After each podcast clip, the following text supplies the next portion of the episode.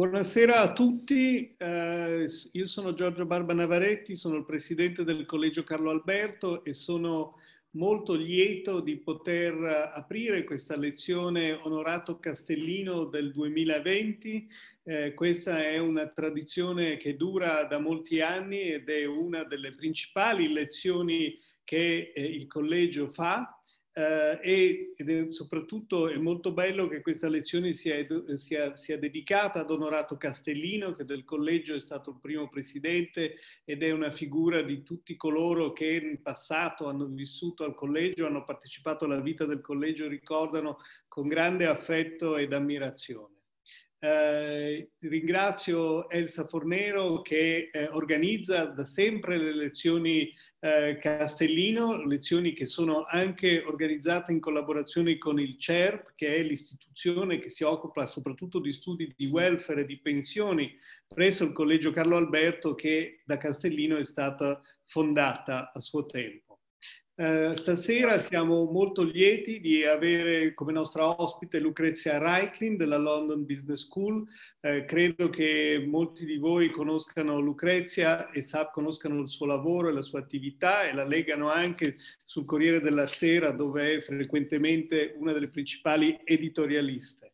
Eh, non dico niente su Lucrezia perché verrà presentata da eh, Luca Gambetti, che è nostro eh, fellow e nel nostro chair del Collegio Carlo Alberto, che introdurrà la, la, la figura di Lucrezia.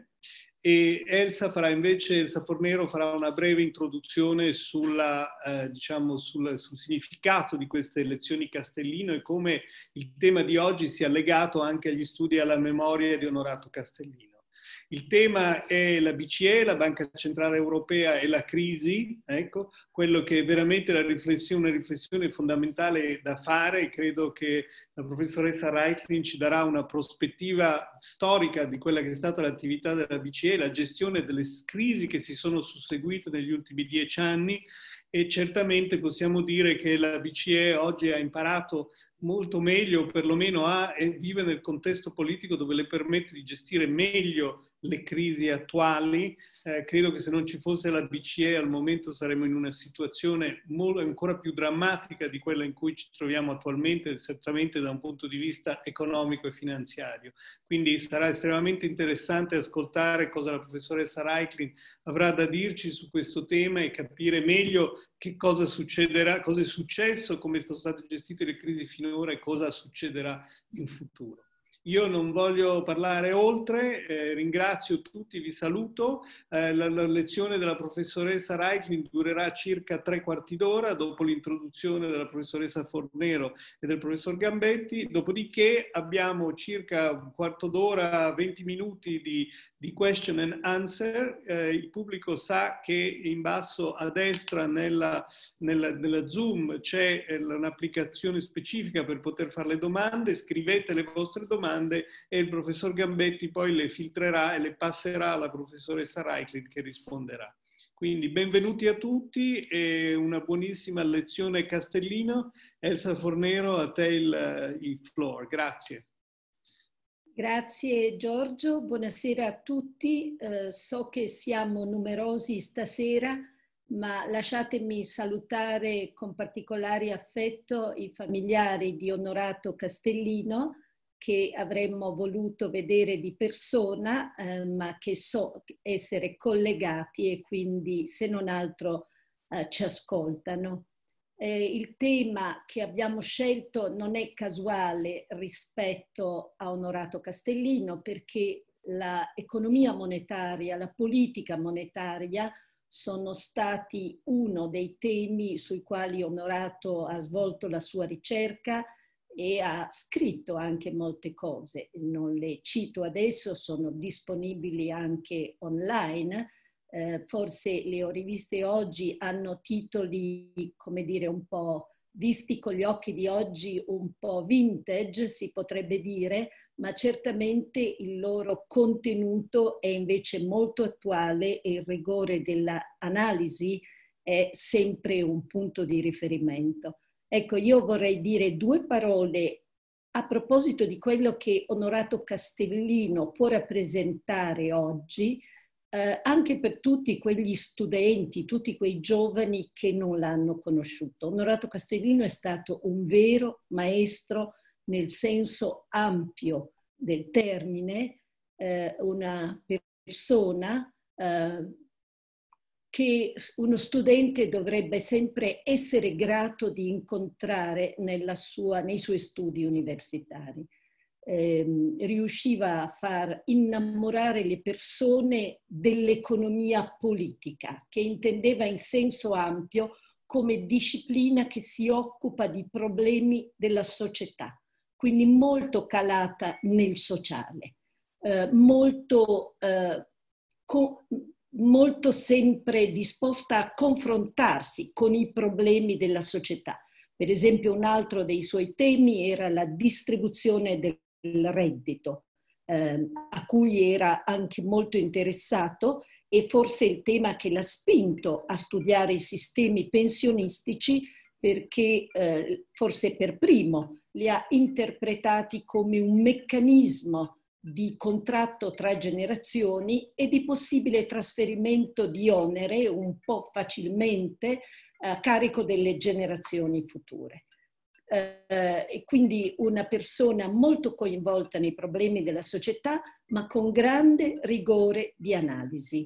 Eh, I suoi scritti testimoniano la precisione, la la presenza sempre di una cornice teorica, non necessariamente molto astratta, ma sempre presente come inquadramento dei problemi e la forte deduzione logica nella ricerca di soluzioni, sempre accompagnata però da una mh, anche ricerca sui dati, quindi da una caratterizzazione in senso empirico della ricerca economica.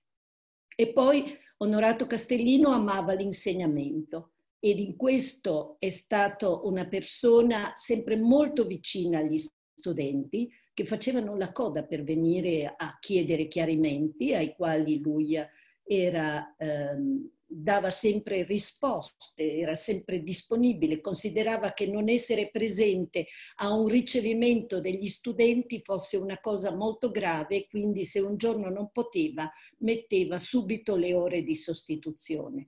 E io credo che questo oggi sia molto importante, oggi che il, eh, diciamo così, forse i giovani sono un po' abbandonati, eh, la possibilità di trovare dei maestri sia invece una delle premesse per quella eh, molto richiamata ricostruzione o molto richiamato rinascimento del paese che io credo dovrebbe impegnarci tutti. Voglio solo ringraziare Lucrezia che ha detto sì quando le ho eh, trasmesso l'invito e, e su un tema che oggi tocca a tutti noi e come ha detto prima il Presidente, fa sentire a tutti, è strana questa evoluzione se vogliamo, per cui la banca centrale che è stata sempre lontana dalla partecipazione dei cittadini, che l'hanno sempre sentita lontana, oggi tutti capiamo che la banca centrale ci tiene a galla e tutti sentiamo che la banca centrale non è lontana come istituzione, non ci rappresenta, ma anzi ha a cuore il destino nostro, di tutti. Ed è un cambiamento, io credo, molto positivo, al di là di tutte le tecnicalità che riguardano la sua azione. Perciò grazie molte Lucrezia e adesso lascio la parola a eh, Luca Gambetti che ne farà una breve presentazione.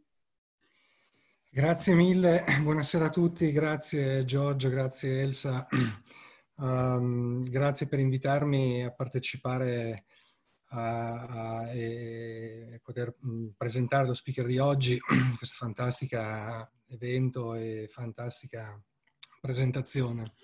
Devo dire che è un onore, un privilegio e un piacere poter presentare eh, lo speaker di oggi, Lucrezia Reiklin. Credo che maniera, una maniera semplice per iniziare questa introduzione e che riassume le 11 pagine di curriculum uh, di Lucrezia uh, brevemente sia questa. Lucrezia è senza dubbio uno dei più brillanti, influenti e importanti economisti europei degli ultimi trent'anni. E, uh, ed è grazie a figure come quella di Lucrezia che l'Italia ha una voce e ha un ruolo, gioca un ruolo importante nelle uh, più importanti istituzioni internazionali, sia accademiche uh, che non accademiche.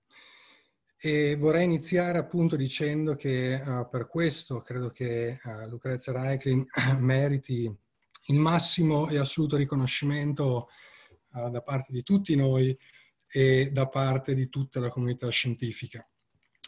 Lucrezia Reiklin è Professor of Economics alla London Business School, Non-Executive Director of Ageas Insurance Group, è chairman e co-founder di Nowcasting Economics, è trustee di International Financial Reporting Standard e uh, CPR, Center of Economic Policy Research. Um, Lucrezia ottenne il PhD nell'86, se non sbaglio, a, a New York University e dal 1986 a oggi, negli ultimi 35 anni, Uh, Lucrezia ha ricoperto gli, i, i, più importanti incarichi nelle più importanti istituzioni accademiche e non accademiche internazionali. Vi do un, un breve sample uh, di quello che ha fatto in questi anni per avere una idea di questa, questa incredibile traiettoria professionale. Dal 2005 al 2008 è stata Director General of Research alla European Central Bank. Dal 2009 al 2018 è stata non-executive director di Unicredit Banking Group, è fellow di, di Econometric Society e European Economic, eh, European Economic Association, è nell'advisory board di uh, molte uh, research e, politi, e policy institu institution eh, in, in tutto il mondo. È stata presidente di, CPR, è stata first chairman del uh, Euro Area Business Cycle Dating Committee di CPR, è stata co-founder ed è tuttora scientist uh, in charge di uh, Euro Area Business Cycle Network.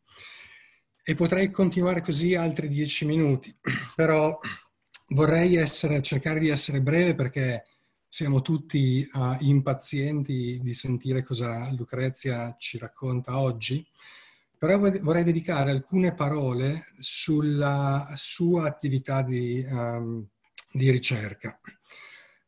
Le sue aree di ricerca sono fondamentalmente due. Uno è macroeconomia, con particolare interesse a, a monetary economics e banking. La seconda area di, di ricerca è uh, econometria di, uh, delle serie storiche. In entrambe le aree il suo, il suo, contributo è stato assolutamente fondamentale, sia da un punto di vista teorico che da un punto di vista empirico. La sua ricerca ha contribuito in maniera sostanziale a migliorare le tecniche di previsione macroeconomica ed ha fornito strumenti importanti per decisioni di politica, uh, di politica economica. E una caratteristica della sua attività um, di ricerca che mi ha sempre personalmente affascinato è stata uh, quella di riuscire a combinare due uh, elementi assolutamente importanti ed essenziali in quello che è la vita del ricercatore. Da un lato l'amore e l'analisi per la parte teorica del modello uh, econometrico, della tecnica econometrica, e dall'altro lato questo sforzo di um, diffondere questi risultati, di diffondere questi risultati e di farli accessibili a, a gente che lavora in istituzioni, central banks, eccetera, per poter applicarli, per poter uh, migliorare le previsioni, per poter capire meglio quali sono i meccanismi di trasmissione uh, di shocks uh, economici e in fondo per poter diciamo, uh, disegnare politiche economiche efficienti. Vi do qualche numero. Um, Lucrezia ha 41 papers pubblicati su Top Journal o Top Field Journal, il che vuol dire nelle migliori riviste uh, di, uh, accademiche di economia internazionali, ha 34 uh, capitoli di, di, libro e discussioni e ha 17.393 Google Scholar Citation e 17.393 Google Scholar Citation è un'enormità di citazioni. E questo ultimo numero fondamentalmente documenta l'influenza e l'importanza della sua attività di ricerca negli ultimi 30 anni. Uh, brevemente mh, mm, vorrei um, spendere, mh, dire due parole su un paio di contributi um, più o meno recenti um, diciamo questa, nel, nel corpus della sua ricerca. E perché? Perché sono stati contributi particolarmente rilevanti per uh, la politica economica, uh, sia da un punto di vista teorico che da un punto di vista uh, di implementazione di politiche economiche. E ho in mente fondamentalmente il suo lavoro su um, la, um, um, factor models e large Bayesian vector autoregression.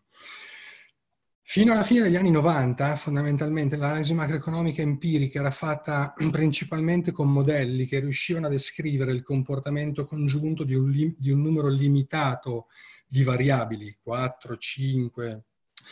Lucrezia e i suoi coautori per primi hanno capito l'importanza di estendere questi modelli per poter descrivere congiuntamente il comportamento non solo di 4 o 5 variabili, bensì di una quantità molto maggiore, 3, 3, 3 30, 300, 4, perché sono tutte variabili importanti per il sistema economico.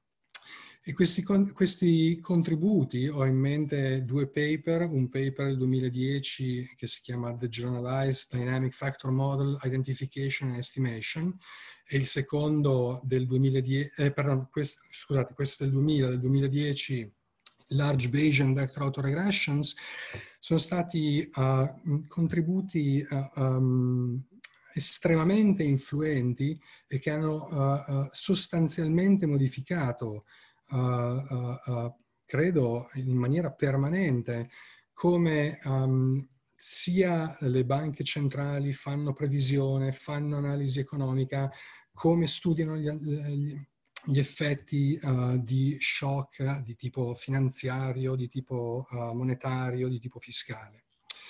E giusto per concludere, non vorrei estendermi troppo, però vorrei sottolineare un altro aspetto uh, della, um, di, di, Lucrezia, che è il seguente. Lucrezia ha avuto un, un ruolo chiave nel formare una, una generazione di macroeconomisti, di macroeconometrici che uh, attualmente lavorano nelle principali istituzioni uh, internazionali in giro per il mondo. Potrei menzionarne uh, vari. e questo io credo è un altro aspetto che documenta l'importanza e l'influenza di Lucrezia Reiklin per il mondo scientifico, per il mondo dell'accademia, in, uh, nelle, delle scienze sociali. Uh, sono sei eventi, uh, concludo qui e con grande piacere uh, do, cedo la parola a Lucrezia Reichli. Molte grazie. Mi hai commosso, fin troppo, fin troppo generosa questa, questa presentazione. E non è vero niente di quello che ha detto, non vi preoccupate. Sì, è vero. Dunque, sono molto contenta di essere qui con voi, anche se a distanza, perché parlo da Londra. Il titolo, del, uh, il, titolo che avevo inizialmente dato è la BCE e la crisi. In realtà dovrei, l'ho cambiato in la BCE e le crisi, perché negli ultimi 12 anni siamo passati effettivamente da una crisi all'altra e ogni volta la BCE è stata protagonista eh, nella risposta a queste crisi. Uh, direi, eh, vorrei eh, partire con un'introduzione più generale però di, di queste eh, considerazioni che vorrei condividere con voi stasera. Dalla crisi del 2008 il ruolo delle banche centrali eh, nell'economia si è espanso significativamente non solo in Europa ma ovunque nel mondo. E eh, questa espansione del ruolo delle banche centrali nell'economia eh, in qualche modo costituisce ancora oggi una sfida a quel consenso che si era affermato negli anni 90 su quali dovessero essere i buoni principi della politica monetaria e di come eh, si debba governare dal punto di vista istituzionale la politica monetaria e il rapporto tra le banche centrali e il resto del, del, diciamo, del governo in senso generale. Eh, nell'aure dell'euro questa discussione ha una particolare rilevanza perché ha, eh, una, ha delle implicazioni eh, per tutto il governo, la costruzione di tutto il, dover, il governo economico dell'euro, così come è stato oh, concepito nel Trattato di Maastricht.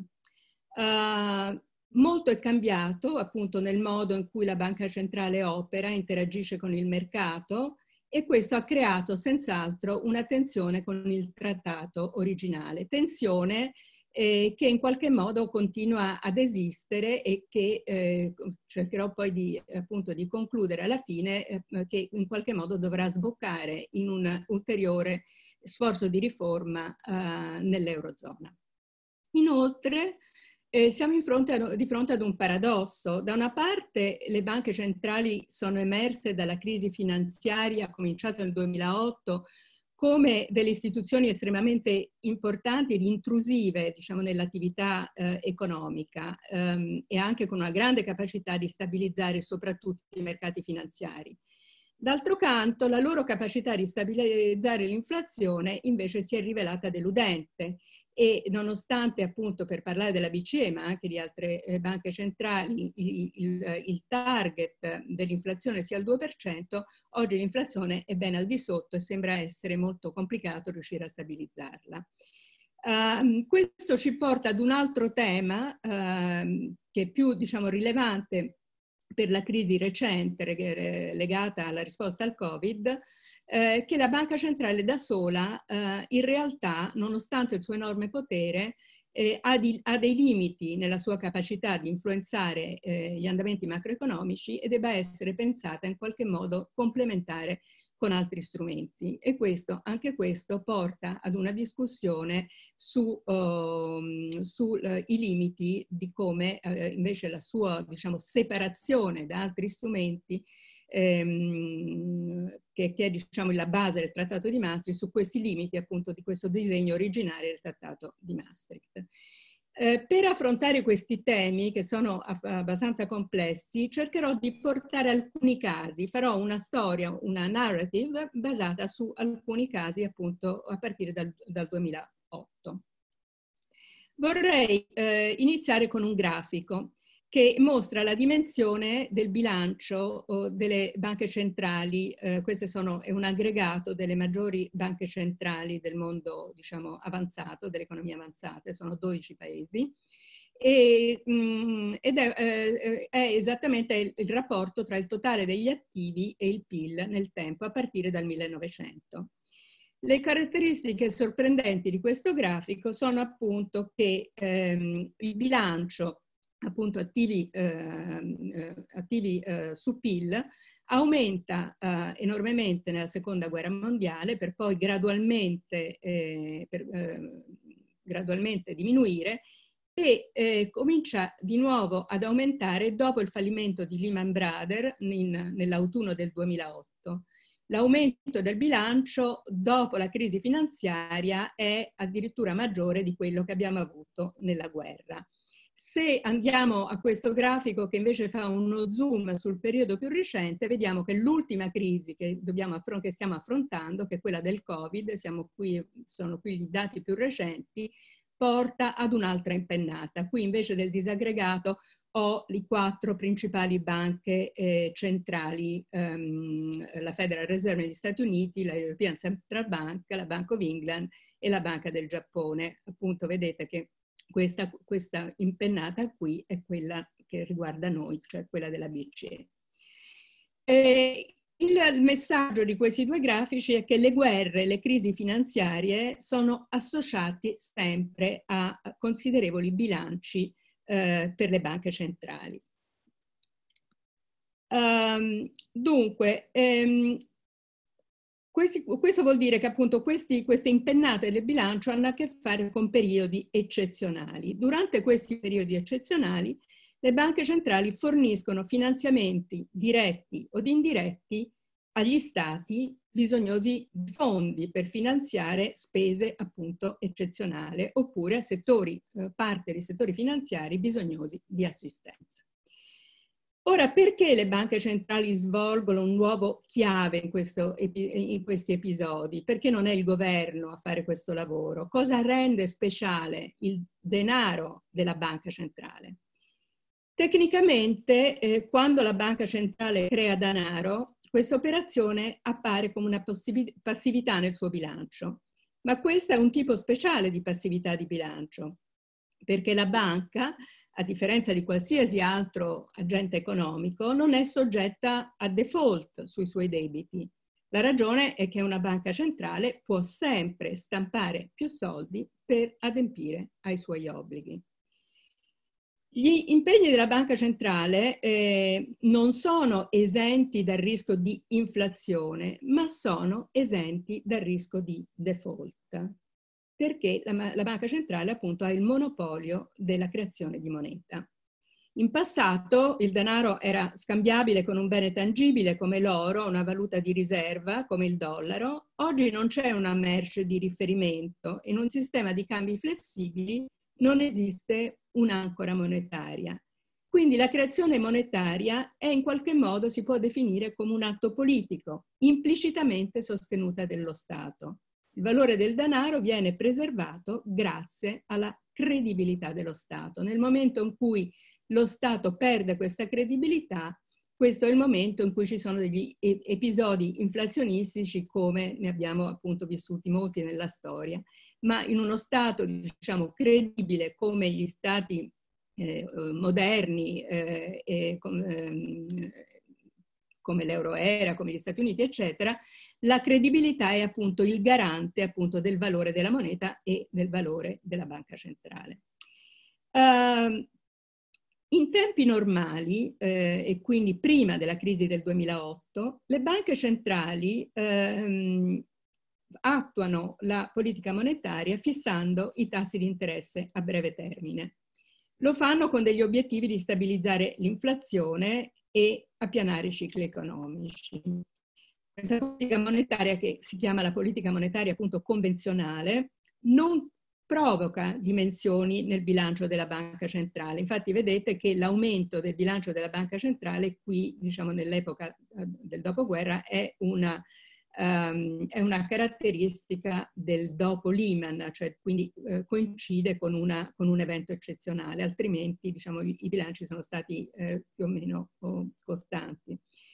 Um, ma um, diciamo, nella, quando appunto si, cam, si cambia il, il, tasso di interesse, quindi nella politica diciamo, convenzionale, anche se non si cambia la dimensione del, del bilancio, comunque eh, questo, questo atto di politica monetaria non è neutrale, ha sempre conseguenze distributive, perché modificando i tassi di mercato si ha un effetto sulle dinamiche del debito, per esempio, o, o appunto si crea più o meno inflazione, quindi colpendo in, in modo positivo o negativo differenti gruppi di eh, popolazione a seconda appunto che siano debitori o creditori.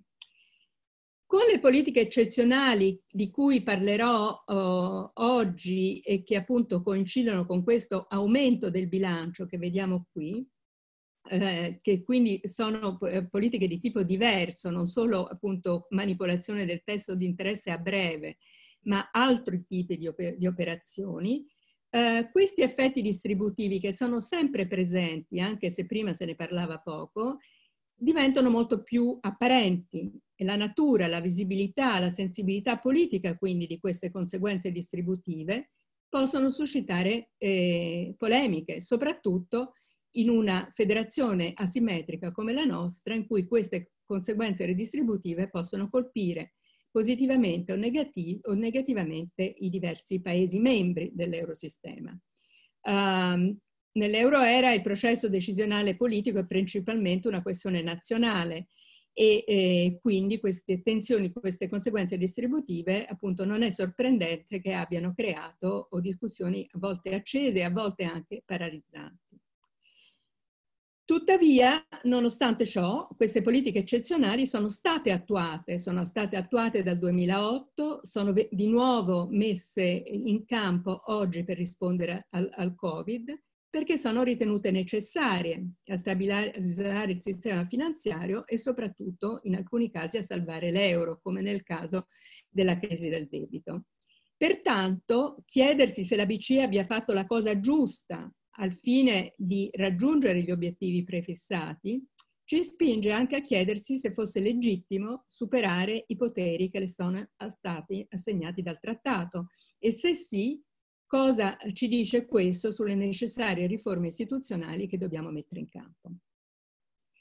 Prima uh, della crisi, il consenso su quale debbano essere le responsabilità delle banche centrali era il seguente. Utilizzare lo strumento dei tassi di interesse a breve per l'obiettivo di stabilizzare i prezzi, fornire la liquidità alle banche, poiché attraverso il sistema bancario che la politica monetaria si trasmette all'economia, ma anche perché le banche sono essenziali al sistema dei pagamenti. Bagot, che scriveva nel XIX secolo in Inghilterra sulle crisi finanziarie e sul, pan, pan, sul panico finanziario di quell'epoca, raccomandava alla banca centrale di tenersi sempre pronta a fornire liquidità in cambio di garanzie collaterale di buona qualità, nel caso in cui la crisi avesse caratteristiche di un panico generalizzato. Questa si chiama in teoria monetaria la regola di Bagot. Se c'è una crisi eh, generalizzata di liquidità, questa liquidità diamola e diamola a, a, a satiation, so diamola quanto viene domandata. E in cambio però appunto chiediamo collaterale. Questo era il consenso sulle cose che la banca centrale deve fare. Poi c'era un consenso sulle cose che la banca centrale non deve fare, non finanziare il governo né direttamente né indirettamente, non sovvenzionare determinati settori o determinati paesi, non correre rischi, soprattutto i rischi di credito, quindi nelle operazioni di mercato non acquistare eh, titoli che possano costituire un rischio di bilancio, non interferire nel funzionamento di mercato. La BCE, così come è stata concepita con il Trattato di Maastricht, è il prodotto di questo consenso.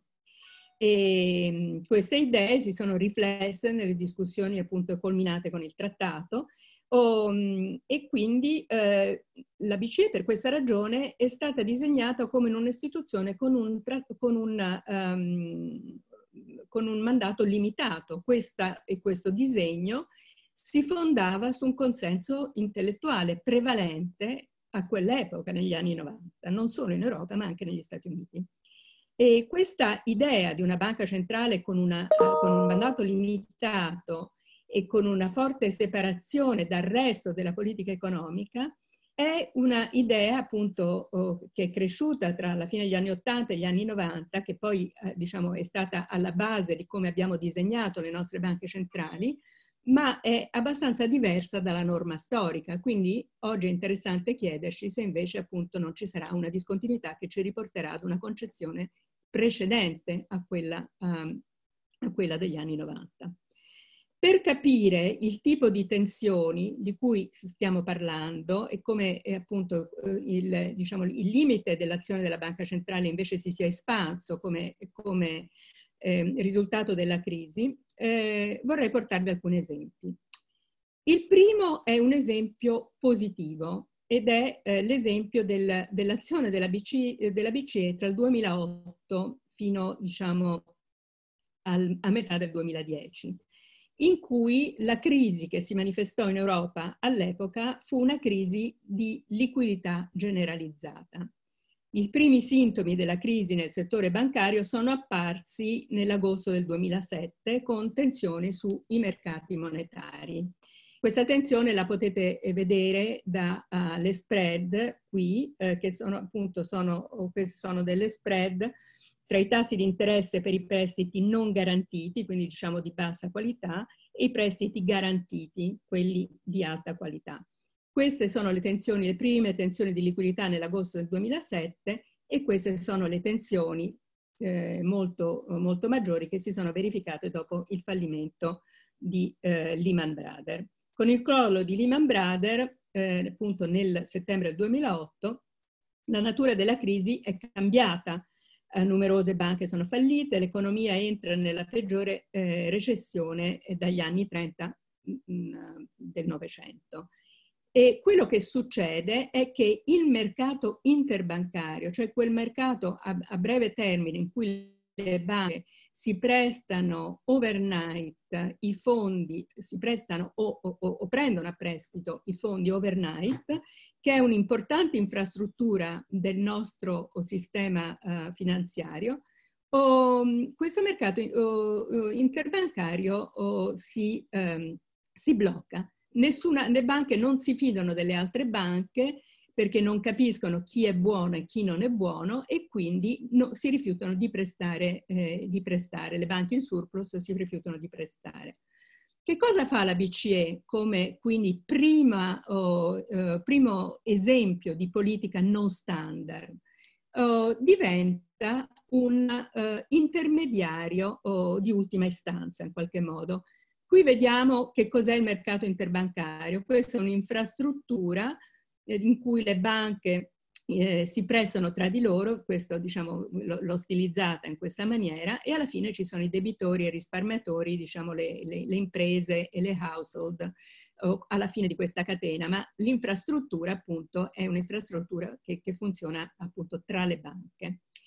E la BCE che cosa fa? Questa, questa, infrastruttura durante la crisi appunto si blocca, questo è quello che appunto descrivevo prima, il blocco del mercato interbancario, e quindi la BCE si sostituisce, alla, uh, si sostituisce a questo mercato inter interbancario, diventa essa stessa intermediaria, provvedendo quindi a prestare alle banche, alle banche eh, in, bisogno, in, bisogno, di prestiti e invece ad ottenere riserve da quelle eh, appunto in surplus.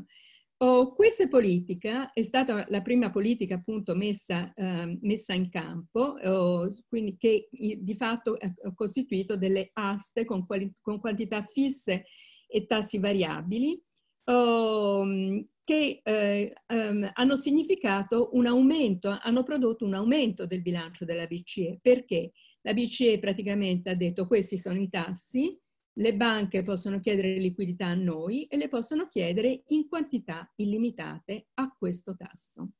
Quindi endogenamente la dimensione degli attivi della banca centrale è aumentata come conseguenza di questa politica, ma di fatto l'obiettivo non era di aumentare il bilancio, ma semplicemente di appunto difendere um, l'intermediazione finanziaria attraverso questa attività in qualche modo di market maker. Um, allora, che cosa, che cosa, vuol dire questo? Um, questo che cosa, diciamo, questa, è, se volete, è, è stata un, una politica che ha funzionato molto bene nei primi anni della crisi, che ha stabilizzato i mercati, quindi può essere considerata una politica di stabilizzazione finanziaria, ma stabilizzando i, i mercati ha anche stabilizzato l'economia, tant'è vero che appunto dal eh, secondo semestre del trimestre del 2009 eh, eh, l'economia europea esce dalla recessione e anche l'inflazione ricomincia a, scegliere, a, a, a salire. Eh, la BCE ha agito in modo aggressivo e rapido, in realtà perché aveva un, mo un, un modello operativo che ben si eh, adattava a questo tipo di crisi. Infatti lo aveva eh, previsto Tommaso Padoa-Schioppa scrivendo nel 2004, ben prima della crisi, quando ai critici lui rispondeva che la BCE era ben preparata a svolgere il ruolo di prestatore di ultima eh, istanza in caso di crisi di liquidità generalizzata. Quindi molto utile questo strumento appunto per affrontare crisi sistemiche. Con il prolungarsi poi della crisi la BCE allunga eh, questi prestiti speciali alle banche e ehm, amplia ulteriormente la sua funzione di intermediazione nel mercato finanziario. O, in, in, generale eh, la letteratura mostra appunto come gli effetti di, di questa politica sia stato, siano stati positivi sia per la stabilità finanziaria che per la eh, politica macroeconomica. Compariamo questo esempio di successo in cui appunto la BCE agisce e agisce eh, all'interno dei limiti del, suo, del trattato, appunto perché offre liquidità a banche in una crisi di liquidità generalizzata, cosa che appunto ogni banca centrale, questa è la regola appunto di Bagot, quindi ogni banca centrale è chiamata a fare quando appunto la crisi di liquidità è generalizzata, confrontiamo questo periodo di successo con un periodo invece meno, oh, meno, meno limpido, che è la seconda fase degli interventi della BCE eh, a favore de, delle banche. Eh, quando la crisi di liquidità, che ho brevemente descritto, si trasforma in crisi invece di solvibilità di alcune istituzioni finanziarie, e non so per voi che eh, eravate adulti in quel periodo, vi ricorderete appunto della, della crisi eh, in, in, tutti i paesi euro, eh, europei di molti importanti anche istituti finanziari, quando appunto è chiaro che invece ci sono problemi di solvibilità, eh, ehm, la Banca Centrale Europea, continuando oh, a, uh, operare questo tipo di politiche, in realtà agisce in sostituzione di altri strumenti che l'Europa non aveva, ehm, che erano appunto strumenti eh, più di, di, tipo fiscale, appunto come quelli messi in opera nello stesso tempo da parte della, della, della Federal Reserve negli Stati Uniti, cioè ricapitalizzazione di banche, eh, asset quality review, trasparenza, cioè sui, sui bilanci delle banche e soldi pubblici per temporaneamente appunto mettere nel capitale in banche che non ce la facevano a sopravvivere. Questo noi in, in Europa non abbiamo avuto gli strumenti collettivi per farlo e quindi di fatto la BCE è stata costretta a continuare delle operazioni di liquidità quando in realtà i problemi sottostanti non erano più dei problemi di liquidità ma, um, problemi, ma problemi di solvibilità. Um, questo oh, diciamo, non, ha, non, ha, funzionato molto bene neanche dal punto di vista della sua efficacia, um, perché eh, che, cosa è, che, cosa è, successo? Che le banche appunto oh, sono state in grado di prendere in, in prestiti fondi dalla BCE a tassi bassi, reinvestirli in titoli di Stato nei paesi eh, periferici, eh, che avevano appunto, oh, erano appunto sotto, eh, se, uh, sotto, tensione dal punto di vista dei conti pubblici e, ehm, e poi usare appunto questi titoli eh, come collaterale e usare questi titoli poi come collaterale per i prestiti bancari. Um, questo, diciamo, um, que, que, questo finanziamento a basso costo delle banche eh, che, cosa, che cosa ha significato? Ha significato una sostituzione nei bilanci delle banche in cui meno prestiti al settore, in cui si è avverato una diminuzione dei prestiti al settore privato e invece un aumento del, de, de, della, della, parte diciamo, degli attivi bancari ehm, costituito da appunto titoli sovrani. Ora, questo naturalmente ha, ha contribuito ad, ad, evitare i fallimenti bancari, ma ha, ha portato l'economia ad inasprire il, il, il, credito. Si può vedere eh, in, cioè in, modo molto semplice eh, un po' diciamo, il risultato di quello che sto dicendo. Nel grafico a destra avete eh, diciamo, un'idea della dimensione delle due fasi di operazioni della BCE, la prima di successo di cui ho parlato, la seconda eh, invece implementata tra il 2011 e il 2012 e mh, diciamo più o meno eh, dello stesso tipo, appunto prestiti alle banche eh, a tasso fisso. Oh, e a sinistra avete appunto il, il flusso, la, i prestiti alle istituzioni non finanziarie, quindi questi sono i prestiti bancari, e la produzione industriale. E diciamo qui non c'è niente di causale, è semplicemente una correlazione, ma si vede come ehm, in realtà eh, i prestiti siano andati più giù di quanto non sia andata la produzione industriale in questo, in questo periodo, suggerendo, ma poi altri eh, diciamo, paper più sofisticati nella, lettura, nella letteratura l'hanno dimostrato, che questo è un periodo in cui le banche, di credit crunch, cioè quindi di mancanza di, eh, di offerta di credito bancario. O, quindi ehm, questa, questo, diciamo, questo periodo meno di successo in qualche modo si deve attribuire a, ehm, al fatto che appunto le, gli strumenti per, ehm, che, di cui c'era bisogno in, quel, in quel momento non erano tanto degli strumenti di, eh, di, politica monetaria, ma quanto degli strumenti di intervento, di capitalizzazione sulle banche, che sono oh, um, strumenti tipicamente che devono essere in, mani, in mano dell'autorità fiscale. Quindi quando la BCE diciamo, va al di là di quello che può fare, in realtà eh, diciamo, quello, eh, i risultati non sono stati particolarmente positivi. Veniamo ora a, a altri due esempi, che invece eh, gli acquisti della BCE, eh, eh, cioè non tanto appunto le politiche della BCE verso le banche, ma la politica delle BCE verso il debito sovrano. Oh, durante quegli anni la BCE ehm, ha appunto dovuto affrontare una crisi del sistema bancario, ma ha anche dovuto affrontare una crisi eh, nei confronti degli stati sovrani dell'area dell'euro. Quindi, dopo essere stata rapida eh, ed efficiente come prestatrice di ultima istanza per le banche, quando il mercato interbancario si è bloccato durante la prima eh, fase della crisi, eh, la BCE però invece ha esitato a fare la stessa cosa nei confronti eh, del debito sovrano. Eh, questo quando praticamente la crisi del debito sovrano diventa, si manifesta a un certo punto del 2010, cominciando dalla Grecia. La ragione eh, per cui la BCE a quel punto non interviene era dettata anche da buone eh, ragioni. Il trattato pro, eh, proibisce esplicitamente i finanziamenti pubblici diretti.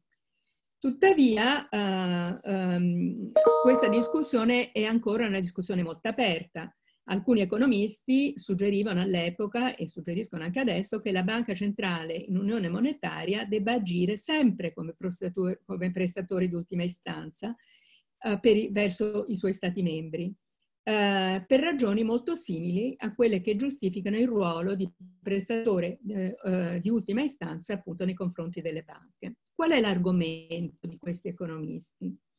Al di fuori di un'unione monetaria, Qualsiasi Stato sovrano che emette obbligazioni nella propria valuta può offrire una garanzia implicita che tali obbligazioni saranno rimborsate, poiché si può sempre contare sulla banca centrale del paese per monetizzare il debito se necessario. Questo è il potere della banca centrale di cui parlavo all'inizio. La banca centrale è di fatto il prestatore di ultima istanza al suo sovrano, ma all'interno di un'unione monetaria gli Stati eh, membri emettono obbligazioni in una valuta di fatto straniera. Noi italiani non emettiamo euro, è Francoforte che emette eh, appunto l'euro, ehm, eh, che, che crea l'euro. Non controlliamo, in qualche modo non controlliamo l'emissione. Di conseguenza questi Stati membri non possono semplicemente eh, offrire la stessa garanzia che nella situazione eh, canonica, per esempio come negli Stati Uniti o come eh, nel Regno Unito. Di conseguenza gli investitori possono avere dubbi sulla capacità dello Stato sovrano di riscattare i titoli quando vengano a maturazione. Ciò significa che il mercato dei titoli di Stato sovrani all'interno di un'unione monetaria è soggetto a crisi di, liquidità eh, che possono essere eh, trasmessi per paesi. Queste crisi di liquidità eh, si, eh, si, eh, si, manifestano in impennate eh, delle cosiddette, eh, dei tassi di interesse sul debito sovrano. Qui abbiamo le obbligazioni sovrane a 10 anni, ehm, la crisi del debito appunto si manifesta dopo Lehman, questo più o meno siamo qui nel 2010, vedete che l'impennata um, comincia appunto con la Grecia, eh, e però poi viene seguita dall'Irlanda, dal Portogallo, anche un po' dall'Italia e dalla Francia. Okay? Questa la scala della Grecia appiattisce l'Italia e la Francia, ma vi ricordate appunto il 2011 e il 2012 che tipo di crisi l'Italia ha vissuto proprio per questa crisi di liquidità. Uh, quindi questo comportamento estremo, grande tranquillità e impennata, um, è a sostegno di questa tesi. Molto eterogeneo, appunto, prima dell'unione monetaria, poi praticamente piatto, perché i mercati pensano che la BCE agisca come garante di tutti, qui comincia ad avere dubbi e l'impennata passa da una, una, uh, diciamo da una, da, una, da una posizione completamente diversa. Quindi c'è un cambiamento improvviso della valutazione del rischio. Oh, quindi l'idea è che un'economia illiquida ma solvente eh, possa essere attaccata dal mercato e che quindi possa essere eh, oggetta di una crisi di liquidità improvvisa che quindi deve essere stoppata perché altrimenti la crisi di liquidità potrebbe diventare appunto una crisi di solvibilità e quindi il paese, pensiamo all'Italia dal 2011 al 2012, potrebbe andare appunto in un cattivo equilibrio. Oh, in, perché l'autorità monetaria uh, ha senso che intervenga? Uh, perché ehm, appunto intervenendo l'autorità monetaria, quindi con, de, con gli acquisti di, di, debito sovrano, può evitare il default e condurre l'economia verso un buon equilibrio. Perché? Perché l'autorità monetaria può emettere passività a un tasso di interesse inferiore a quello di un governo soggetto al rischio di default e quindi può ridurre il costo totale dei prestiti per il settore pubblico. Eh, questo va bene, ma purtroppo le cose non sono così semplici, perché eh, eh, naturalmente va bene se la crisi è di eh, liquidità, ma non va bene se la crisi è di solvibilità, perché così facendo la eh, banca centrale starebbe appunto prendendo un enorme eh, rischio sovrano nel suo bilancio e di fatto finanziando un, uno Stato che invece dovrebbe in qualche modo ristrutturare il debito. Oh, quindi eh, non è assolutamente detto che in casi di solvibilità la banca centrale debba comunque intervenire.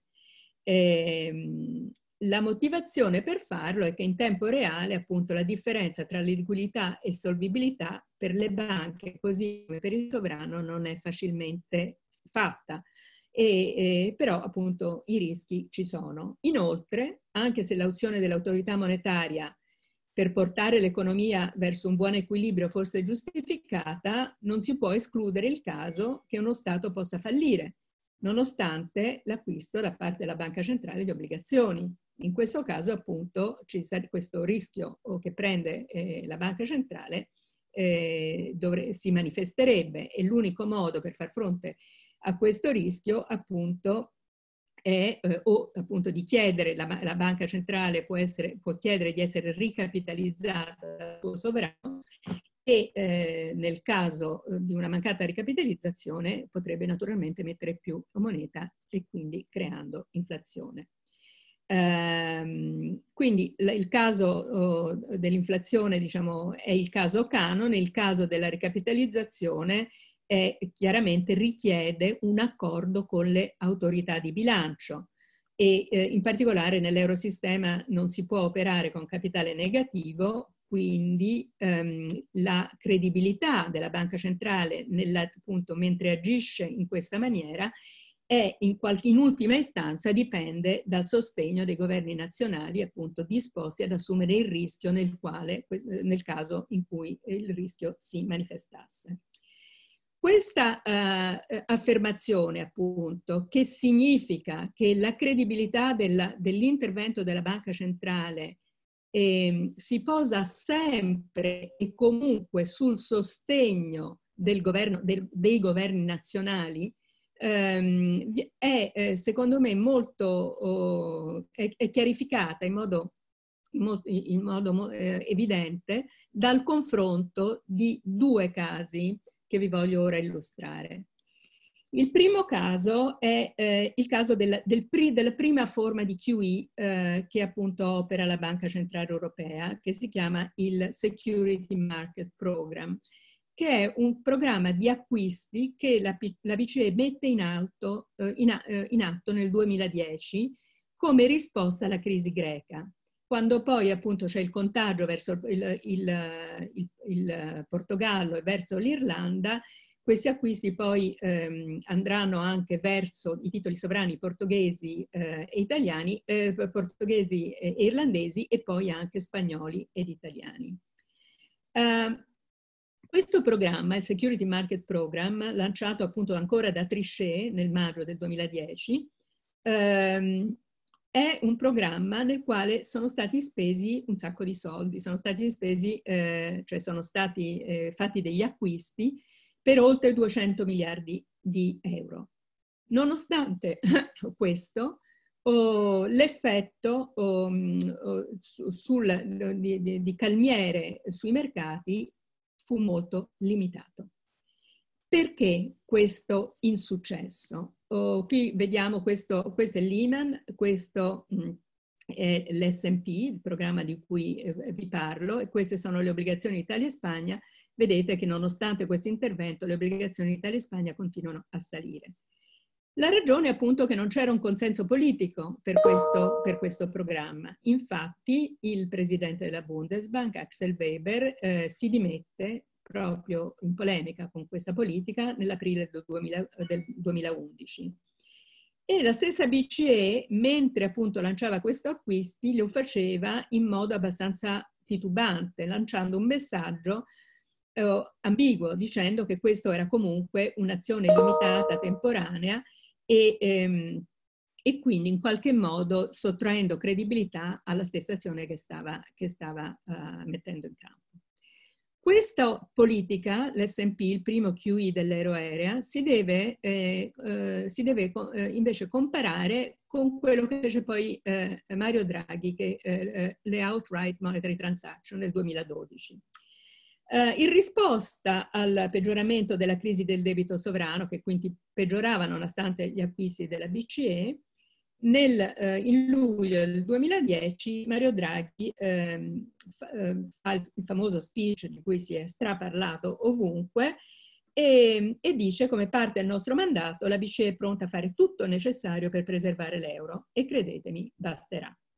Um, Pochi giorni dopo, eh, il, in agosto del 2012, la BCE annuncia acquisti eh, di debito sovrano eh, nei mercati obbligazionari e secondari eh, potenzialmente, ok? Quindi annuncia questo programma che si chiama OMT. Eh, e dice se, se, questo programma sarà necessario la BCE potrà uh, acquistare quantità illimitate questa volta, quindi questa è la differenza con l'S&P, Uh, con un certo numero di scadenze e, con un certo numero di con, un certo uh, e so, uh, sotto certe condizioni. Questo programma poi non fu mai utilizzato, ma semplicemente l'annuncio di questa possibilità di attuarlo, come vedete, ebbe un enorme effetto di calmiere sul mercato. E um, le, la letteratura empirica mostra che questo effetto di annuncio ebbe degli effetti appunto, oh, degli effetti causali, perché qui è semplicemente un grafico, molto, molto, diciamo, significativi. Uh, ok, um, inoltre eh, va anche detto che l'OMT è stato molto più, uh, più, efficace di quegli strumenti nei confronti delle banche del secondo periodo, il mio secondo esempio di prima, uh, nel facilitare proprio le condizioni di finanziamento per le banche nei paesi per i, per i, per i paesi periferici. E ciò è spiegato dal fatto uh, che queste ultime erano parzialmente influenzate dai rischi sovrani delle banche che avevano obbligazioni eh, sovrani nazionali. Quindi questo c'è sempre un, un rapport, un link molto stretto tra il rischio bancario e il rischio sovrano. Quindi, diciamo, concludendo questi due esempi, a differenza dell'SMT, l'OMT ehm, ha, ehm, diciamo, ha, avuto eh, la, differenza, la, differenza, tra SMP e OMT è stato sostanzialmente eh, che l'OMT alla fine è stato il frutto di un compromesso politico. Si lancia un programma appunto in cui si rende possibili degli interventi condizionali quindi si riconosce da un lato che un cattivo equilibrio derivante da una crisi che si auto avvera, cioè quelle crisi di liquidità di cui parlavo prima, è possibile, ma d'altro canto si riconosce che, ehm, che c'è un problema di azzardo morale, e dei rischi sono effettivamente materiali e quindi, eh, e quindi, si, eh, e quindi si impone una condizionalità al programma. Quindi possiamo considerare l'OMT come un meccanismo che consente di trovare un compromesso tra il rischio di azzardo morale, quindi la stabilità dei prezzi che è legato ad esso, e la stabilità finanziaria attraverso una soluzione che condiziona l'azione politica alle riforme. E, ehm, la cosa inoltre molto importante è che nel 2012 la, eh, la, il discorso di Draghi fu possibile perché nel frattempo i governi euro, eh, europei avevano trovato un accordo per una serie di riforme della governance europea, eh, dal MES all'Unione bancaria. E, ehm, e quindi eh, e questo oh, naturalmente portava credibilità al fatto che Draghi parlasse non solo oh, come individuo, ma anche con il backing, quella, quella credibilità che gli davano appunto le autorità di governo. Quindi questo mi porta a, a due primi eh, spunti di riflessione. Il primo è Bagot, le buone regole decisionali, appunto le, eh, le regole eh, sulla liquidità.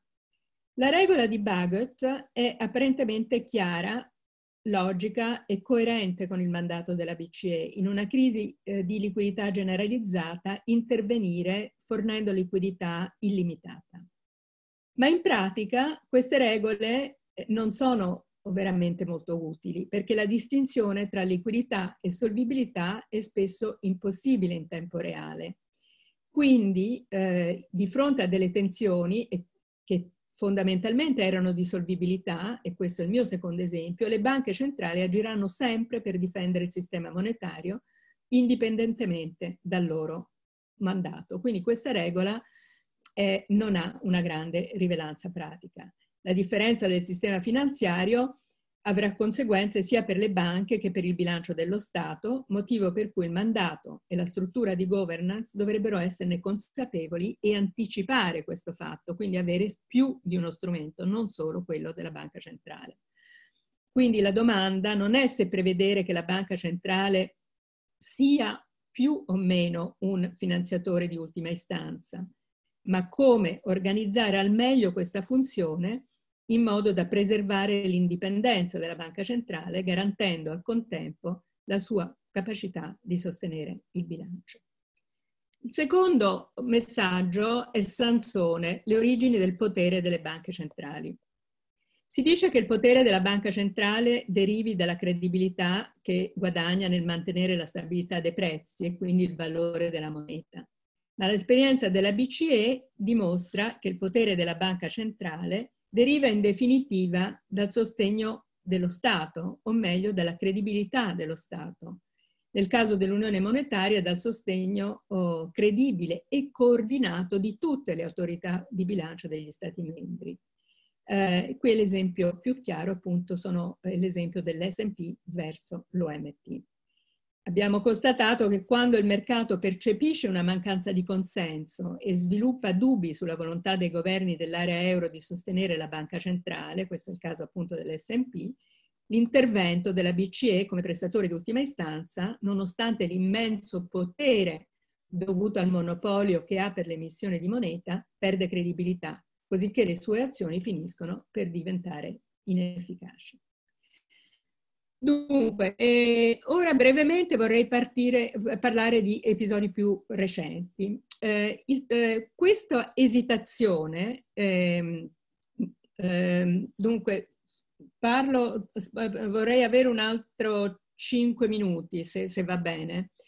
Ehm, questa esitazione, eh, diciamo, questa mancanza, scusate, questa mancanza di eh, supporto da parte dello Stato spiega il mio terzo esempio, che è un esempio più recente, che è l'esempio, eh, che sono gli anni che vanno dal 2012 al 2015. Eh, non, dopo l'intervento di Draghi, di cui si è molto parlato, eh, il, il, il, sistema finanziario più o meno si stabilizza, um, nonostante eh, però appunto gli effetti della seconda recessione eh, della zona euro nel 2011-2012 ehm, continuano ad avere un, un, effetto molto negativo su diciamo, la, uh, la, lo stato di salute delle banche del settore corporate, corporate e, e, e, nello stesso tempo oh, si vede anche che in questo periodo oh, le autorità di bilancio oh, continuano una, una politica di consolidamento fiscale. Il problema quindi ora diventa non tanto un problema di stabilità finanziaria, ma un problema di macroeconomia, cioè di grande debolezza dell'economia reale e di diminuzione dei prezzi. Quindi eh, siamo in una situazione in cui c'è una, una, una, nuova motivazione per il, per il QE, non tanto le operazioni di liquidità di cui parlavo prima, quanto il fatto che eh, l'inflazione eh, è molto debole, così è l'attività economica, i tassi di interesse sono a zero e quindi eh, non ci sono ammunizioni a meno di non, di, di non, avere tassi di interesse negativi, cosa che infatti la BCE eh, comincia ad implementare nel 2013, oppure di fare acquisti di titoli più rischiosi a lunga scadenza, in modo da poter eh, controllare il cosiddetto premio a rischio e quindi stabilizzare i tassi a lunga. Quindi il QE, se volete, tradizionale. Si comprano titoli di Stato a media e lunga scadenza, in questo modo si stabilizza il tasso a lunga e quindi si agisce su tutta la curva dei tassi. Non solo, il tasso a breve non si può più utilizzare perché siamo intorno allo zero questo è quello che si chiama appunto lo zero lower bound, quindi un altro tipo di QE rispetto a quello di cui abbiamo parlato fino adesso. Oh, dal 2012 al 2015 eh, la BCE eh, esita, non, eh, non, non eh, mette subito in campo il QE sperimenta altre politiche, il tasso negativo o appunto sui tassi sui depositi, eh, lancia altri prezzi speciali nei confronti delle banche e lavora sulla cosiddetta forward guidance, cioè sulla comunicazione sui tassi futuri. Uh, ma nel frattempo che cosa succede? Che ehm, il bilancio della banca centrale, qui vedete lo stesso grafico che avevo prima, ma lo zoom intorno a questi anni del 2012-2014, comincia a diminuire, mentre quello delle altre banche centrali comincia, eh, continua ad aumentare. Ricordiamoci che questo, questa è la BCE eh, sotto Draghi, non sotto, non sotto Trichet. E perché diminuisce? Nonostante Draghi nel 2012 abbia fatto quell'intervento di cui tutti siamo consapevoli. Diminuisce perché nel frattempo le banche che avevano usufruito dei prestiti della BCE nel 2011 cominciano a restituire questi prestiti. Perché? Perché eh, sono, diciamo, sono, banche appunto con, eh, con, rischi di insolvenza, quindi sono, debbono ricapitalizzarsi e quindi non prestano e quindi restituiscono appunto oh, quella liquidità a cui, a cui avevano, oh, oh, che, um, uh, che, gli aveva dato appunto la BCE e facendo questo automaticamente in modo endogeno il bilancio della BCE si restringe. Eh, questa, uh, questo, uh, diciamo, eh, questo, restringimento endogeno del bilancio della BCE, della BCE, non viene contrastato con delle operazioni di acquisti. Appunto, come dicevo, c'è un'esitazione. E questa esitazione è, è stata molto costosa. Qui vedete eh, gli inflation link swap a 5 anni, che sono appunto un, una misura delle aspettative di inflazione da parte dei mercati, eh, che cominciano oh, a diminuire in modo persistente proprio da, da, dal periodo che sto commentando adesso e arrivano praticamente, eh, queste sono a 5 anni, eh, arrivano allo 0,5, l'inflazione stessa in quel periodo diventa negativa. Um, quindi eh, eh, nel, quello che succede eh, in, in, questo, in, questo, periodo, che è ancora un periodo su cui si sta molto studiando, è che eh, il segnale anche delle politiche ehm, diciamo, di espansione che in quel, in quel, momento la BCE stava cercando di fare con i tassi negativi, con la forward guidance che qui ho listato in, quest, questa, questa figura, non hanno nessun effetto sulle aspettative di inflazione o sui tassi, anzi hanno degli effetti distorsivi. Perché?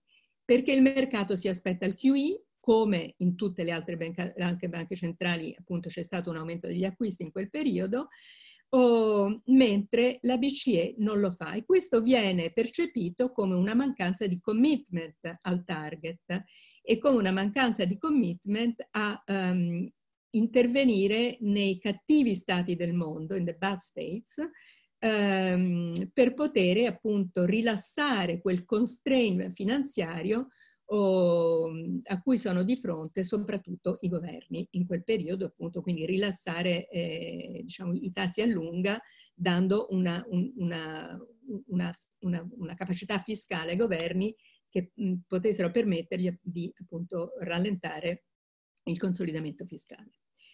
Eh, Naturalmente, dietro a questa esitazione, eh, soprattutto di alcune componenti del, del, del Consiglio dei governatori, e c'era la, preoccupazione che, eh, che, acquisti di titoli di Stato in una situazione di alto debito in alcuni paesi, in particolare dell'Italia, avessero delle implicazioni eh, pericolose appunto sul, sul, tipo di rischi, eh, sull'ammontare di rischi eh, che la, che, la, banca centrale può acquistare nei suoi, nel suo bilancio. Quindi non è tanto qui una, una preoccupazione di inflazione nell'immediato, ma proprio una, una uh, preoccupazione sui rischi di bilancio.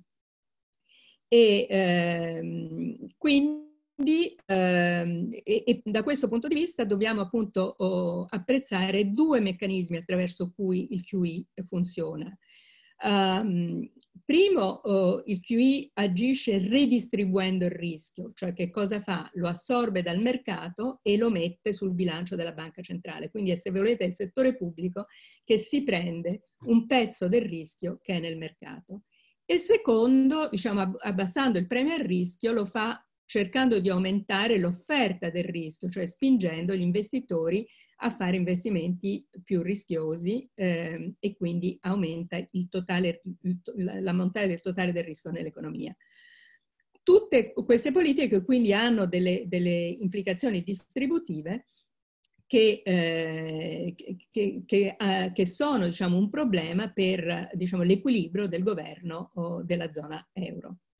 O il problema è appunto chi è che veramente decide su queste cose, per, eh, è la, la, la, l'autorità fiscale con i suoi bisogni a premere perché la BCE intervenga oppure è, è eh, l'autorità monetaria che lo fa perché ha un target di inflazione che deve, eh, che deve difendere.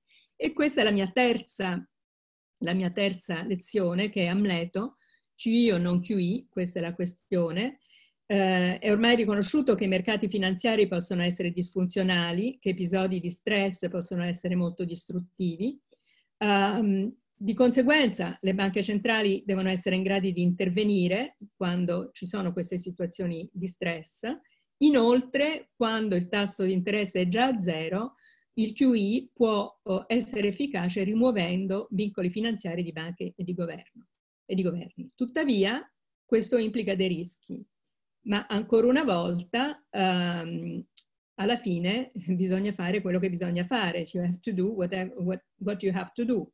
E infatti nel 2015 il consenso viene trovato e il QE diventa parte del pacchetto ormai, eh, diciamo, oh, tradizionale, direi quasi ormai standard, eh, della Banca Centrale Europea che diventa molto più simile in questo senso alle altre banche centrali eh, del mondo.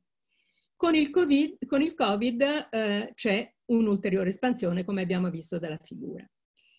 Ora, qual è il dilemma per il futuro? O si ritorna a, eh, prima o poi, quando questi shocks eh, verranno, finalmente passeranno, alla vecchia concezione della banca centrale, una banca centrale con un, con un con un mandato limitato e con una separazione chiara rispetto ad altre funzioni di politiche pubbliche, oppure si stabilisce che non c'è ritorno a quel mondo e però questi rischi vanno riconosciuti e bisogna trovare un modo di manage this risk, okay? di affrontarli e di avere un risk management approach a questi rischi. Tornare al passato è impossibile e la ragione è non solo perché appunto nuovi rischi sono possibili nel futuro con destabilizzazione dei mercati finanziari, ma per una ragione macroeconomica. Eh, sappiamo che i tassi di, eh, eh di equilibrio oh, sono diminuiti e continueranno ad essere molto bassi perché c'è una grande incertezza, un aumento del risparmio precazionale, effetti demografici mh, mm, che eh, vanno anche in questo senso, oh, una, uh, un alto debito pubblico, che è la legacy delle crisi che abbiamo vissuto in questo, in questo decennio, e anche nuovi rischi, incluso quello climatico, e eh, che porta delle, delle, delle politiche eh, che, che, che, porteranno sicuramente a dei rischi anche finanziari eh, per, non solo per il settore eh, delle banche, ma anche per il settore reale. Ora, ormai la Banca Centrale ha molti strumenti, io ne ho semplicemente descritti alcuni, Uh, eh, e vanno, uh, vanno, utilizzati tutti proprio per affrontare questi rischi, anche con fermezza e autorità, per evitare appunto quella, quella incerta lettura del mercato che li rende poi inefficaci. Però appunto uh, i rischi vanno riconosciuti e non negati, e quindi eh, l'agenda della, della, del, della, riforma e della policy nel futuro deve tenere conto di questi, eh, di questi fattori. Ricon riconoscere che la, che la, politica monetaria deve essere innovativa, uh, accettare però che possa avere distri conseguenze distributive, accettare che l'interazione tra, uh, tra um, politica monetaria e politica fiscale è rilevante e deve essere eh, riconosciuta, appunto il problema della creazione dello, dello, spazio fiscale, ma riconoscere i rischi.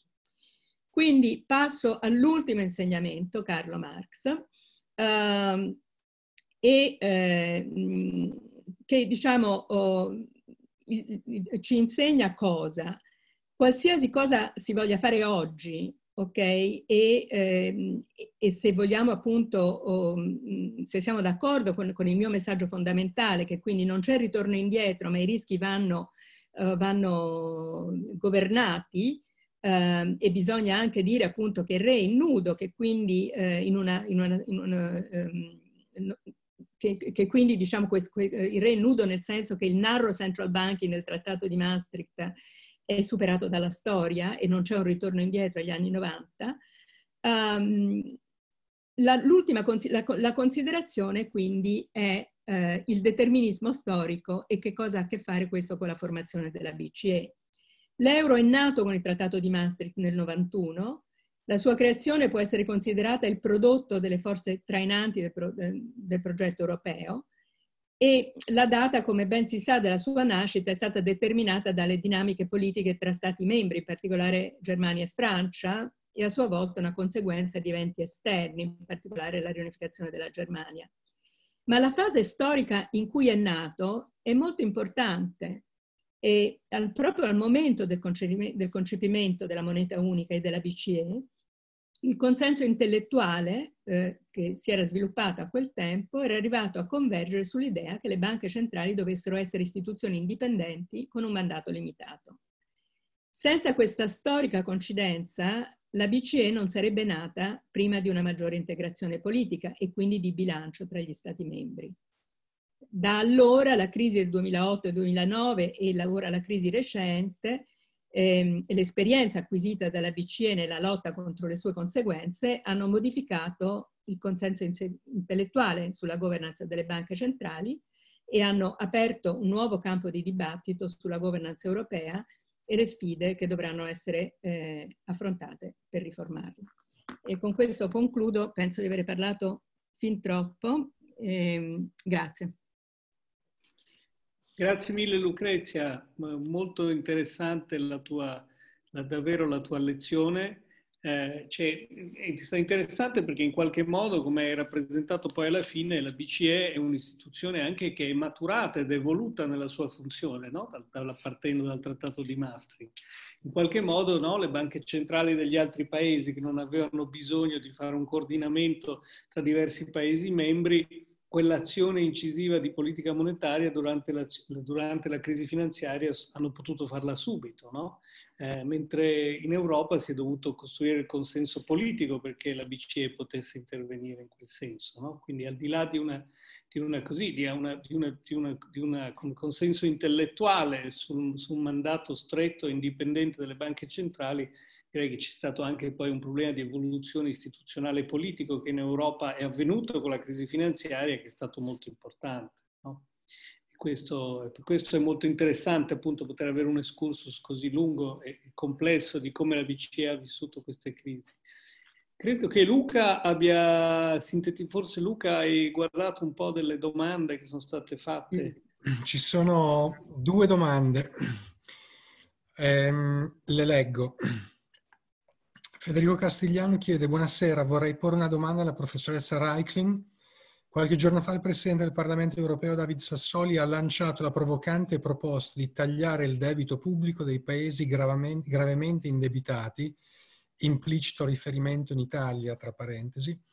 Come gli risponde, lei come gli risponderebbe? Domanda 1. Rispondi subito Lucrezia o... Mh, mm, no, magari fammi anche la seconda così poi rispondo a tutte e due. È, ed, è, ed, è, legata a questo. Come giudica il dibattito in corso su una possibile cancellazione slash ristrutturazione del debito cumulato nei paesi della crisi Covid-19?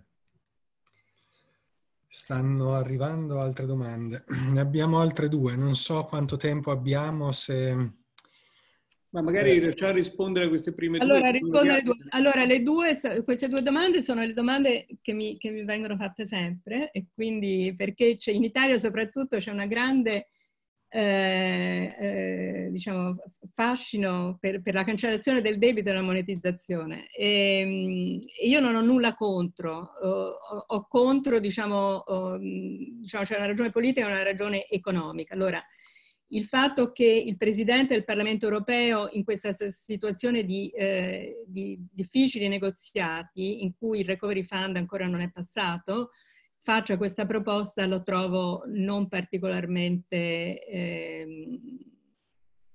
lo, trovo insomma, lo trovo sbagliato perché diciamo, è una cosa altamente divisiva e, ehm, e, e, soprattutto che in questo momento non serve a un granché, perché nel momento in cui la BCE sta facendo acquisti illimitati e eh, il Recovery Fund sta mettendo diciamo, l'insieme diciamo, degli strumenti di tipo fiscale che sta mettendo eh, su, in campo in Italia, sono, eh, in campo l'Europa sono, um, sono praticamente o grant o prestiti a condizioni estremamente eh, preferenziali, la, la, cancellazione del debito non, è, non, ce n'è bisogno perché verrà, il debito verrà spalmato nel tempo e un po' quello che, sta, che, è successo con la Grecia, nel senso che il, il sussidio implicito è tale per cui non c'è un bisogno immediato di cancellare il debito.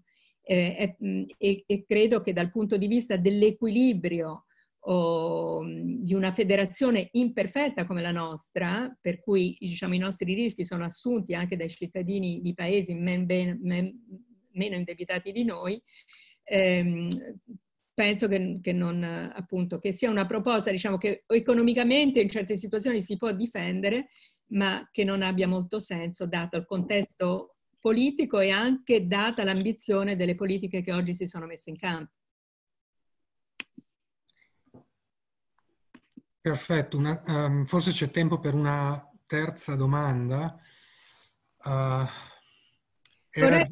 Forse potrei aggiungere, per, per, dare un momento più di contenuto economico a questa cosa qua, c'è una grande, eh, c'è una connessione ov- ovviamente tra quello che fa la BCE e quello che succede al debito pubblico.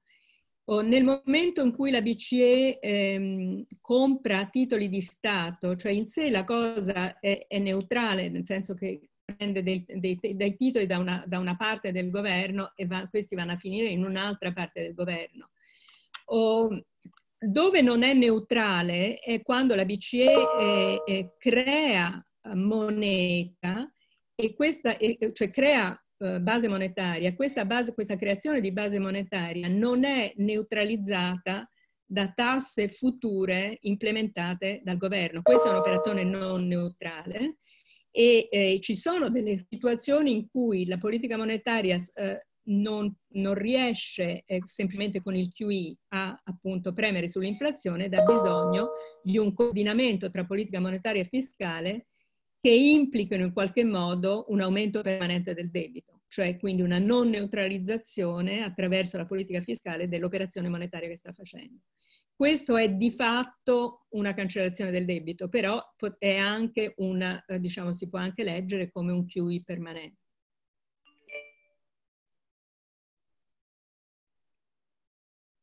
Forse abbiamo tempo per un'altra, un'altra domanda. È ragionevole che l'obiettivo di inflazione rimanga il 2% dato l'impatto crescente della tecnologia che tende a minimizzare i costi di produzione e dell'erogazione dei servizi? Diciamo che la, tutta la, la, letteratura eh, sia teorica che empirica eh, porta al contrario, cioè la, eh, eh, il, il, target di inflazione dovrebbe aumentare, non diminuire.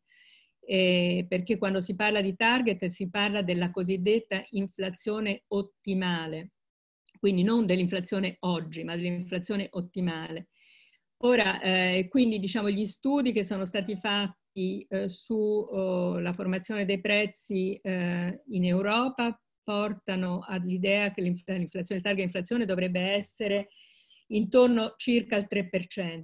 Tuttavia eh, c'è una discussione in corso, anche nel corso delle, della corrente discussione sulla, sulla, review della strategia della BCE, che spiega come eh, il, il, eh, cambiare il target di inflazione potrebbe essere qualcosa di stabilizzante nei mercati e quindi c'è una discussione su come questo potrebbe avvenire quali sono appunto i costi ehm, e se, non si cambia appunto il tasso, se, non si cambia eh, il, tasso di inflazione target e se il tasso di inflazione target rimane al 2%, quali sono, quali sono i costi ehm, e quali sono i benefici appunto di non cambiarlo. Questa è una discussione abbastanza complicata che ha a che fare con eh, la probabilità di stare vicino allo zero lower bound.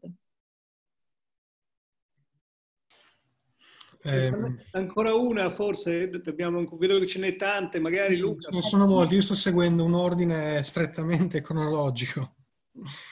D'accordo sulla conclusione, riformare il mandato, il mandato, della BCE, come ce la caviamo con Karlsburg, cioè la Corte Costituzionale tedesca?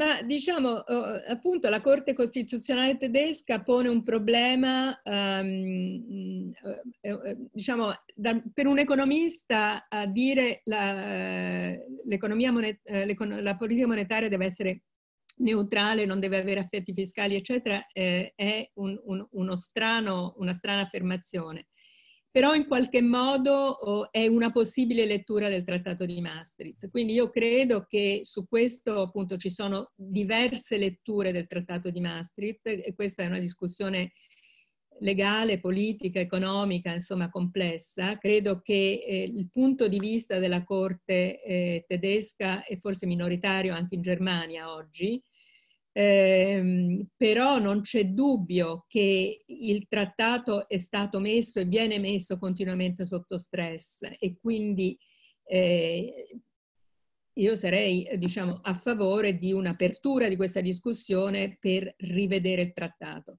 Naturalmente rivedere i trattati non è mai una cosa semplice perché eh, comincia una discussione che non si sa mai come va a finire, anche perché ci vorrà l'unanimità per poi ratificarli. Quindi diciamo, l'atteggiamento più pragmatico è quello di dire eh, cerchiamo di chiarificare ah, queste cose con, in modo pragmatico, o, mm, ma non apriamo un vaso di Pandora. Io credo che questa è una posizione che forse è, è realistica adesso, ma prima o poi eh, i trattati andranno rivisti. Luca, vedo che abbiamo ancora 173 persone connesse, quindi forse possiamo, evidentemente c'è molto interesse per quello che Lucrezia ha ancora da dirci. Facciamo ancora un'ultima domanda. Cosa dici Elsa? Sei d'accordo? Va bene. Io ho anche ricevuto domande perché qualcuno non le sa scrivere, ho detto non si possono più accettare domande eh, tramite il mio WhatsApp, però una possiamo ancora prenderla nel mucchio perché sono tante. Quanto, quanto, influisce sull'azione della BCE l'assenza de, nello statuto dell'impegno per la crescita, tra parentesi piena occupazione, e quanto l'inclusione di questo obiettivo aiuterebbe ad avvicinare la BCE agli Stati membri e ai propri cittadini? Dunque, eh, io sarei, eh, eh, sono tra quelli, diciamo, discuten- che, insomma, discutendo appunto la revisione della, della strategia della BCE. Cioè, nel trattato la BCE è tenuta a mantenere price stability. Questo non vuol dire che non può avere un mandato secondario in termini di occupazione o, o, o di PIL.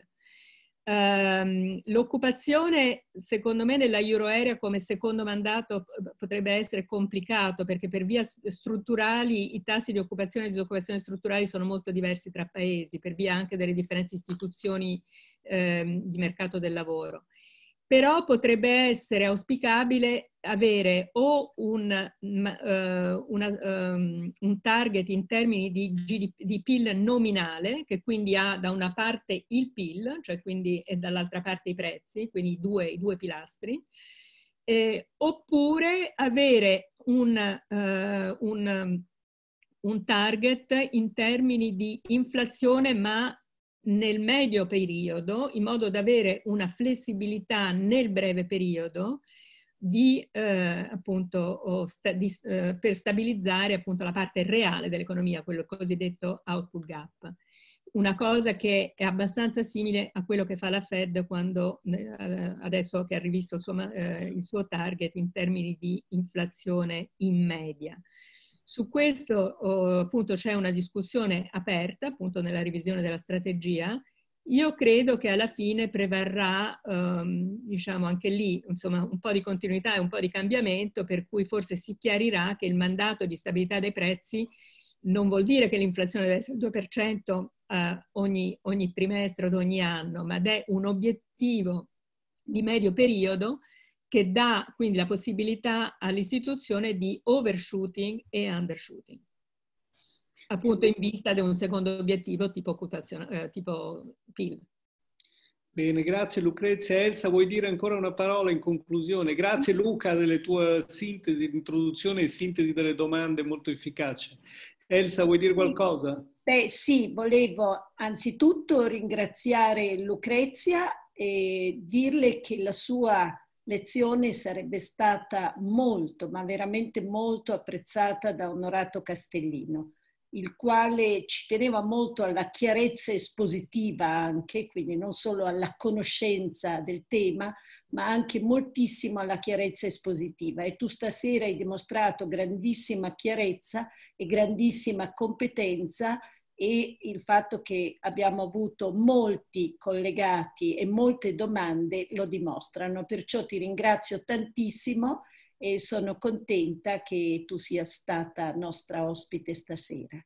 Ciao. Grazie, arrivederci. Grazie, grazie, a tutti. Grazie a tutti, grazie, grazie Lucrezia anche da parte mia e grazie a tutto lo staff del collegio che come sempre ha gestito anche nella difficoltà del Covid, wireless e non wireless, in modo impeccabile tutta la macchina delle nostre lezioni. Grazie a tutti e buona serata. Buona serata, grazie. Ciao Lucrezia, grazie. Ciao, Ciao Lucrezia.